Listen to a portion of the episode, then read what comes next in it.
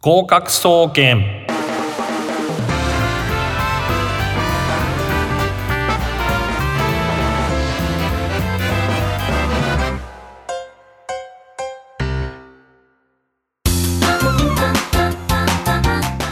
皆さんこんばんは。合格総合研究所略して合格総研の時間がやってまいりました。私は所長兼パーソナリティの渡辺敦です。毎週火曜日19時調布 FM83.8 よりお届けしております。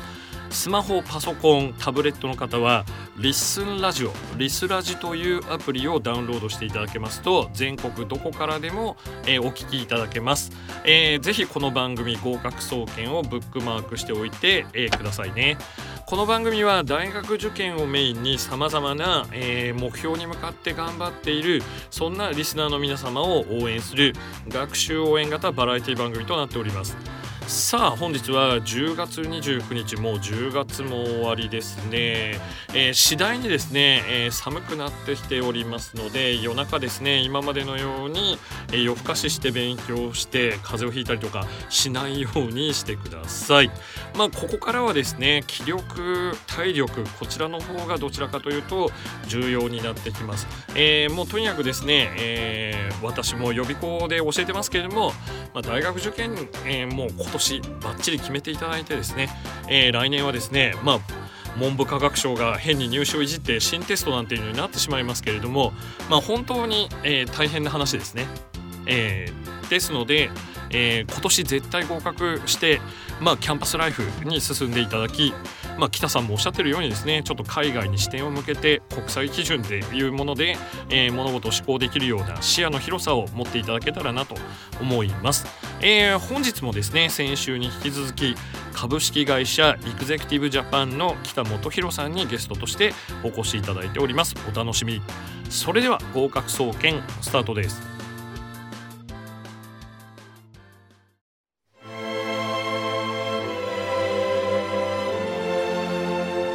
お悩み研究所。今回は特別編としてオープニングでも紹介いたしました株式会社エグゼクティブジャパンの北本博さんと一緒にお送りしていただきます。まあ先ほどですねちょっとお話まああの収録を、えー、中にお話をしてたことがあるんですけれどもまあなかなかですね、まあ、大学入試ばっかり文部科学省結構いじったりとか、えー、してますけどそもそもやっぱり、えー、国際教育、えー、国際的な、まあ、いろいろな国の教育をこうプログラムを見てる北さんからしてまずやんなきゃいけないことっていうのはやっぱクオリティコントロール大学の、まあ、教育の質っていうののチェックの方なんじゃないかななんていうのはどうしても教えてて覚え思ってしまうんですけど北さんのちょっとご意見なんか伺いたいんですけど。まああんまり詳しくない最近はあの英国の高等教育品質機構 QA を真似てね、はい、まあいろいろベンチマークステートメントとかってやってるところもあるんですけどね、はいはい、結局ね現場のね先生方が疲弊するだけですよ、さらにそこにそのあの経産省のね要望が入ってくると、もうとてもね教育研究なんかできないと。できない。だいうこともね言ってますよね、だからまああのまあいろいろ難しい問題があるにしてもねただ今、はい、俺英語も英語の問題があるじゃないですかだいぶ。はいだからあの欧州のね基準まあ実はうちのビジネススクールでも採用したりするんですけどね。セファールですね。まあ、はい。でもあれもどうなのかなと思うね。まあ そもそもねその道具として英語を使うんだったら、あのもう受験勉受験の科目から外してもいいんじゃないかと。はいはい。本当に研究言語学を研究したいコースならね、うんうん、英語はいるかもしれないね。そのまあ外国語学部とかで英語やるとか英語の先生になるよっていうんだったらまあ英語の試験あってもいいって思いますけど、まずはまあ、先週のお話もありますけれどもグランドデザインできる力ですよね、まあ、だから哲学とかそういう日本語でちゃんとそもそも自分の意見をロジカルに表明できなければ外国語のテクニックとか技術を移植したところでじゃあ世界でごしていけんのかっていう問題ありますからね。まあ、よくね、まあ、留学するとあるいは外国人とか向こうの機関行くと、お前はどういう考えを持ってるのかっていうことはね、はい、それは下手な英語でも何でもいいんですよ。うんうんうん、でフランスでは特にね喋らないと頭がないって言われる、ね、頭がない。喋らないと頭がない。頭がない。黙っていうのは美徳じゃないわけです、ね、はいはい、だから彼らとうとうと喋りますよ。とうとうと。とうとうとね、はい、だからそれなぜ喋れるかっていうとそれだけ引き出しがあるわけですよ、うん。うん、だそういうことでね日本もねもうちょっとねあのー、なんていうのかな知識変調型の記憶学習でしょ、うんうん、これを直さないといけないですよね。通用しないですよね、はいうんうん、だからその紙面一辺を埋めてしまって喋るというね、はいはい、こう卑怯な手を使うわけですよ。あさえっ、ー、とそれは先週のプレゼンの話ですね。はい、だから喋れないわけですよね。原稿がないと、まあ、はいその私なんかまあプレゼン、まあ、ちょっと教育的、まあ、ちょっとあんまりよくないんだけどあの産業プレワン一つのパワーポイント産業で6時間喋ったことあるんだよね、はい、まあ、そこまでは極端だけど要するに伝えるものを持っていて背景を出さない、はい、そんなものは資料はねまあ、ハンドアウトっていうことになるわけです。そうですね。まあ英語試験なんかはね、私思うが、うん、外したらいいかなと本当に思ってますよ。うん、何のためにあるのって、うん、道具であるならね。道具であるならね。そうですね。だっていろんな試験方法があるんでしょ。昔戻ってその大学の独自の方法でもいいじゃないかっていう。まあそれでいいと思うんですよね。あんまり中央が介入してごちゃごちゃいじるほどのこともないですし。でフランスのように大学、まあ、パリだったら1から13まであってね、はい、番号打ってね日本も国立大学をね、まあ、統合してですよ。番号打っちゃえばいい。どっちみち平均化した一般教育やってるんですから、はいはい。ね、で私立大学も申し訳ないけど減らしちゃうと、うんうん、だって今の大学ってね研究型大学なのか、コマーシャルなのか、専門学校なのか、わけわかんないじゃないですか。これをまずね、まあ綺麗に整理した方がいいわね。そこに持って今度専門大学ってわけのわまた出てくるでしょ。まあ専門学校格上げする形になり。っていう話だよね。だからそういうところに無駄遣いをするんじゃなくて、それよりも私は高専高専の改革がいいと思うね。高等専門学校あれに慶応、ちょ経営系をねえー、加味してね、はい、えー、使えるエンジニアっていうね、うん、今まで MOT ってあったけどちょっと使えないけど、はい、高専の学生にはね、はい、そういうことやった方がいいと思う、うんうん。うん、変な大学よりよっぽどいいと思う。えー、高専というのはまあ高校3年間プラス2年間っていうところでまあその技術とかっていうのを、えー、きちんと教えると。まあ、そういうんでいいんじゃないかと。そういうことそこに経営を、はい、まあ、あの学ばせればね鬼に金棒ですよ。その改革が全然されてない。されてないですね。うん。で、まあ、少子化が叫ばれているこの後に及んでですね大学の認可を増やしたりとかですね、ね、まあその専門大学ですか？まあなんて言うんですか？よくわからないですけど。まず一般の人に区別がわからないですし、まあ、その質もバラバラですしね、えー、で入試を今度またいじるとなるともうぐちゃぐちゃでぐちゃぐちゃです、えー、今ごったに状態ですよ、はい、何なのかわかんない。大学開いたら、うんうん、これ何ですかこれはっていう話ね。うんまあそうですね。だから研究型大学な研究型大学で絞った方がいいかな。まあフランスはまあまあグランゼコールとかね、一般教育が大学で、はい、あと短期大学とまあ短期の技術学校とか分かれてるけど。えーまあそのぐらいで仕切らないとね、ちょっとまずいんじゃないかなと思います。このまま肥大化していくとね、ね。予算もないしね、それで財務省、ね、財務省に向かって予算が足んないとかね、なん。だかんだ言ってるけどね、もともと無駄遣いだから。そうですよね。ではそれでいてまあ何ですかね医学部なんかの設置はケチってたりとかですねちょっとなんか矛盾がねひどいですね。私立大学の助成金なんていうのを少し まあその 工夫してやりくりすれば医大もできるのではないかと思われるのですがまあ本当に何ですかね一貫性のないそして初日初回ですかねロースクールのお話ありましたけれども責任を取らないっていうこれは大問題ですね。だってこの間発表されてね、はい、あのそのロースクール行かない人たちの方が合格率81%で 350人でしょ、はい、だから何のためにあるのかっていう話だよね。そうですね、うん、でまあそのまあ間違ってしまうことっていうのはしょうがないと思うんですけど責任を取ってですね、えー、ちゃんと改革につなげていかないと全く焼け太り焼け太りになっていってしまうっていうところは。しかも今度経営系は MB じゃないでしょ？はいはい。なんか妙ちくりんなことやってるわけじゃないですか。はいはいだから何やってるかさっぱりわかんないですね。そうですね。使えないじゃない？うん、門の外出たら使えないでしょ？アジア行って私説明した時にね、うん、先進国日本がそんなことやってるんですかって言われたもんね。ああ言われましたか、うん、当然アクレディットされてるでしょ世界基準で。いや日本は違うんですよ。二個しかありません。何ですかそれは。そうなってきてしまいますよね。だからまあ結局現場の大学の先生はペーパーワークで疲弊していて、うん、でよくわかんないんで定員はどんどん増えるんでわけわかんない学生もいっぱい入ってきて、うん、で出る時は質保証をしないので高い授業料を家計に強いている割には、学料がついたのかわからないとでましてや大学院なんか行っちゃった場合はですね学位の名称が増えたっていうお話もあったじゃないですか。すごい増えてますよ。えー、どれぐらい増えてたんですか？資料をお持ちでしたよね。91年の段階ではね、はい、まあ、あのこれ28種類しかなかったのは、はい、2004年には437種類で多分今はね1700ぐらいあるんじゃないかとね。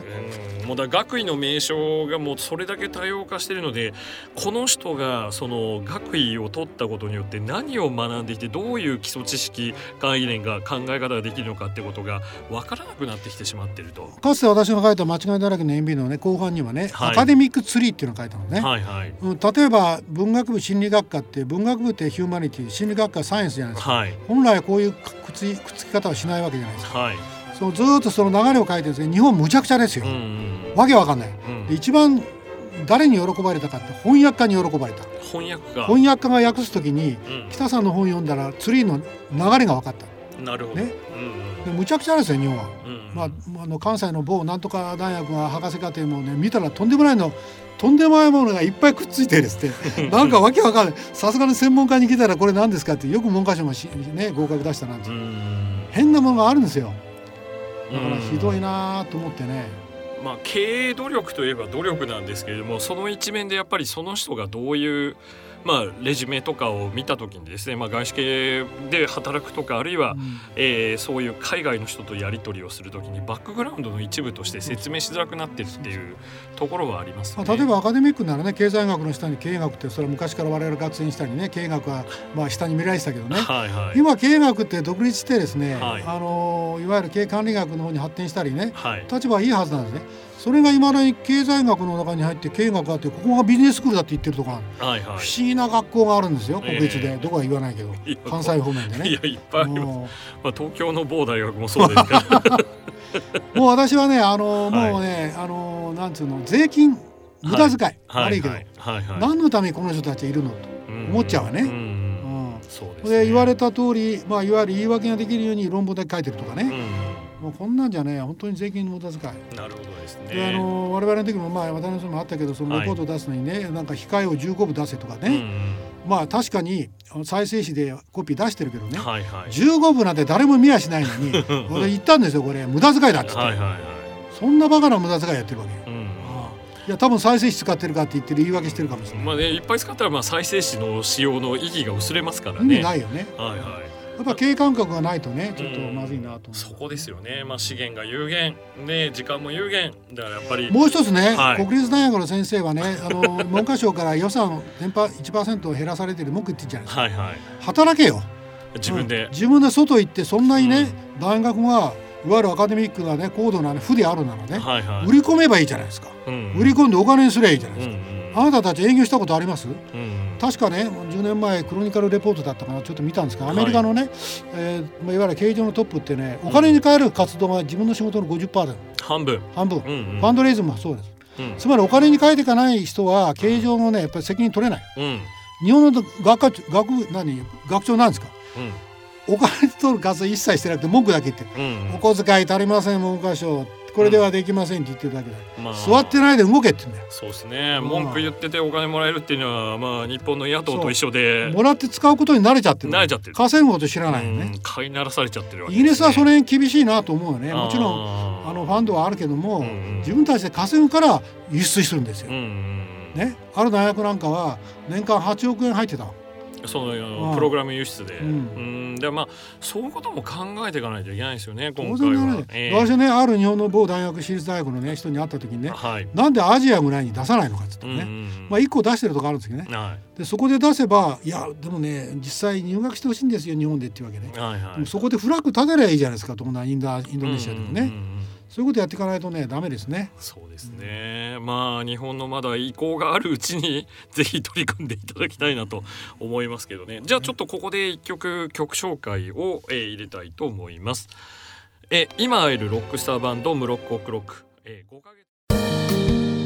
達人に聞け。えー引き続きですね、えー、株式会社エグゼクティブジャパン代表の、えー、北本博さんとお話を伺っていきますけれども、まあ、いろいろ日本のガラパゴス政策っていうのに問題はあるってことは、まあ、気づいていましたし、まあ、はっきり見えてきたかと思うんですよねリスナーの皆様もですね。で、えっと、そのエグゼクティブジャパン北さんの運営されてる会社がこうプロバイダーとして提供している MBA や DBA のプログラムなんですけどもどんな基準で、まあえー、その導入をして、えー、いるのかとか現在学んでいる学生がまあどんな、えー、変化があったのかなっていうのをちょっと簡単にお伺いしていきたいと思うんですけれども。わかりました。まずイギリスの MBA コースですけどね、もともとそういう MBA っていうもの知らないね、まあ、パッチワーク的にいろいろ学習しているわけですよ。はい、で会社ではまあ上司からの社長が偉いなという、うんうん、素晴らしいなと思ってたらしい、うん、だんだんだんだんイギリスの基準のあのコースを受けていくとね、はい、だんだんこう英知がついてくるわけですね。はいはい、あそうするとね会社の人たちが言ってたなんだこれ全然ずれてんじゃないのね、うんうん、だんだんだんだん彼の方がレベルが高くなってねなるほど会議しててもだんだん腹立ってくるんですよ、うん、要するにこんなとこいられないわっつってね、はい、まあ、出ていっちゃう。でうまく転職できますよ。うんうん、で私も留学時代に実はねあのイギリスあのイスラエルで、まあ、いわゆるアメリカのそのインキュベーターインキュベーションやってる大学でテクニオンっていうね、まあ、アメリカでいうところの MIT の、うんうん、そこの学長と机を並べてた、はい、彼は言いましたよ。ミスター北、はい、あなたの伸び率と会社の伸び率を比較して会社の伸び率低かったら出なさい、ね、天井に引っかかってね安住するだけだ。だから3年か5年内で必ず出ろこう言われた。いいいいアドバイスですね。私はねイスラエル人とは付き合い長い、まあいろんなイスラエル人に付き合ってるんでね、はいはい、引く時も早いけどね、うん、攻撃する時も早いね。だからそういうこと言われたんでねあいいことだなって私ももう教えてる。だから彼らがあこの会社のレベルは落ちたなと思って自分感じたら転職しろって言ってるさすがにうちの場合は転職成功者が多い、はい、ね。早くする。で今度は博士号なんかもそうなんですけど、はいえー、結構まあ民間の企業だけじゃなくてね、はいまあ、いわゆる公的な機関はまあ名前言えないけど、はいはいまあ、いろいろまあ税金の関係取り立てとかいろいろやってるのいろいろわけですね。まあねそうするとね、はい、面白い現象があるんですよ。どういう現象苦労して、はい、アメリカでも行って MBA 取るじゃないですか。うんはいはい、そうすると人事の登録に自分の経歴を入れるわけですよ。うんはい、そうするとね大体学位のところに MBA が入らなきゃおかしいでしょ。うんそうして入れたらねあ違いますよ。あの資格のとこに入れてください。資格になっちゃうんですか？それでショック受けちゃってねもうこんなところにいられないわっつってねもう頭にきたっつうんでねまああのうちのドクターコースに来てる人もいるし、某有名な、うん、シンクタンク名前言えませんね。そこの人もね名刺に MB で書けないっちゅうわけ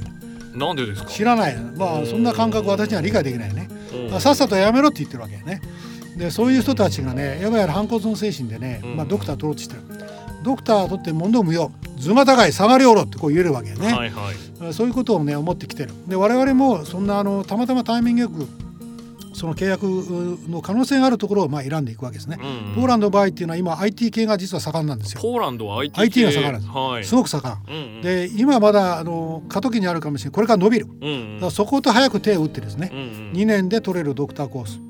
ドクターって言ってもアカデミックなコースと違って DBA なので2年でも3年でも取れるんですね。はい、ああのドクター・オブ・ビジネス・アドミニストレーションの略になりまして MBA の上級資格。そういうことですね。ということになります。日本のいわゆるですね、えー、学術的な博士様とはちょっと違うと。違うね、いうことを。だからそれは PhD で向こうにもあるんですけどね。これは時間かかっちゃうね。はい、企業が今欲しがってるのはドクター DBA です、うんうん、だから2年で取れる。それからマレーシアもね提携してまして、うん、日本で3年で取れるね、はい、行かなくてもいいんです。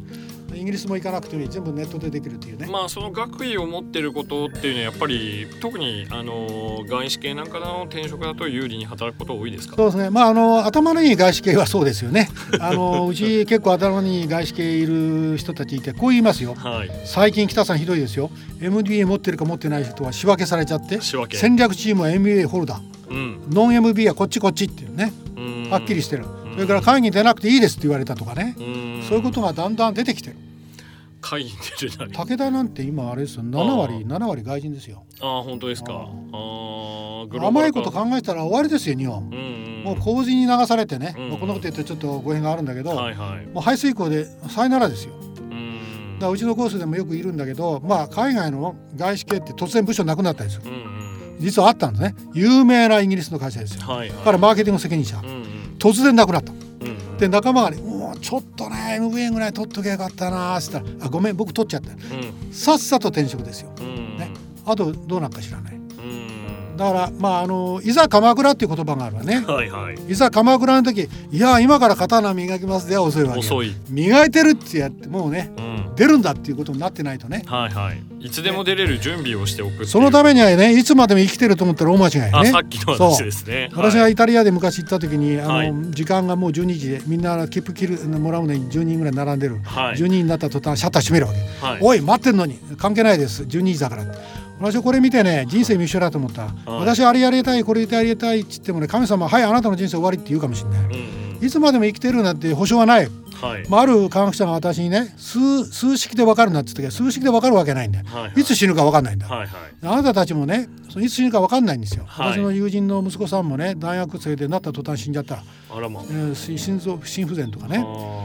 だから明日はないと思ってですね、うん、うん、乗ったり食ったり生きるんじゃなくて、はい、やっぱり自分の目標を目指してやってただ目標を狭めない方がいいですよ。目標を狭めない、うん、つまりカヌーでね川下る時に速いけども引っかかったら終わりね、うんうん、たらいならぐるぐるぐるぐるって回って落ちるんですよ、ね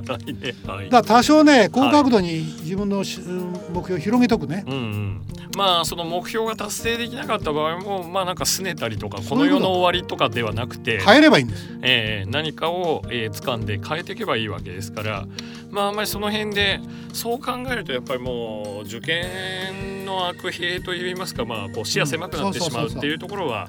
あるので大変な時期っていうのは大きく変化する時期だから。うんね、まあそのメタモルフォーゼといいますか変容する時期なので、えー、そこを大切にと。でまあそのいつまで生きてるかわからないっていうのは本当そうですね、えー、そういうつもりで一日一生じゃないですけどそういう形で悔いのなるべくないように生きていきたいものですね。ううえー、ということでじゃあポーランドのカリキュラムっていうのももうもうあの2月からスタートして8名ぐらいいるし、マレーシアも8名ぐらいいますね。はいはい、はい、みんなやっぱり、うん、なんていうか積極的ですね。はい積極的に。じゃあその MBA と DBA のプログラムに、えー、関して関心がある方は、えー、エグゼクティブジャパンのホームページを見ていただいて、はい、コンタクトを実際取ってもらえると、まあ、直接説明会とか、ね。えー、個別でやりますよ。今日もちょっと午前中やってきましたけどね。あそうですか、個別でやります、個別で。はい、はい、で北さんの方から個別で説明会の方をいただけるということなので、もしこの番組を聞いている、えー、リスナーの方で、まあ、今後どうなんのうちの会社とか、まあ、あの卒業したばっかり入ってみたもののなんていう人はまあこれからの、えー、ビジネス環境を見越した上でですね、まあ、準備をしておく刀を研いでおく、えー、戦いの道具を揃えておく、えー、いうことは大切なんじゃないかと。会社当てにしないことですね。あの ある日突然切られますから。外資はそうですよね、はい、そういうことですよ、えー、段ボール置いてあるっていうパターン過去過去貢献したこと関係ないです。今貢献しないものはアウトです。それは外資の考え。そうですね。年功序列とかっていうことを言ってましたけども日本的な経営っていうのはちょっと限界に来てますよね日本の経営もやややこしいですからね。そんなの面倒見てくれませんよいつまでもね。でそんなところに重視しているとあのどんどんどんどん牙がなくなって動物園の動物になってしまいますよ。という、えーはい、戒めの言葉をいただいたところで、はい、以上達人に聞けのコーナーでした。はい、ありがとうございました。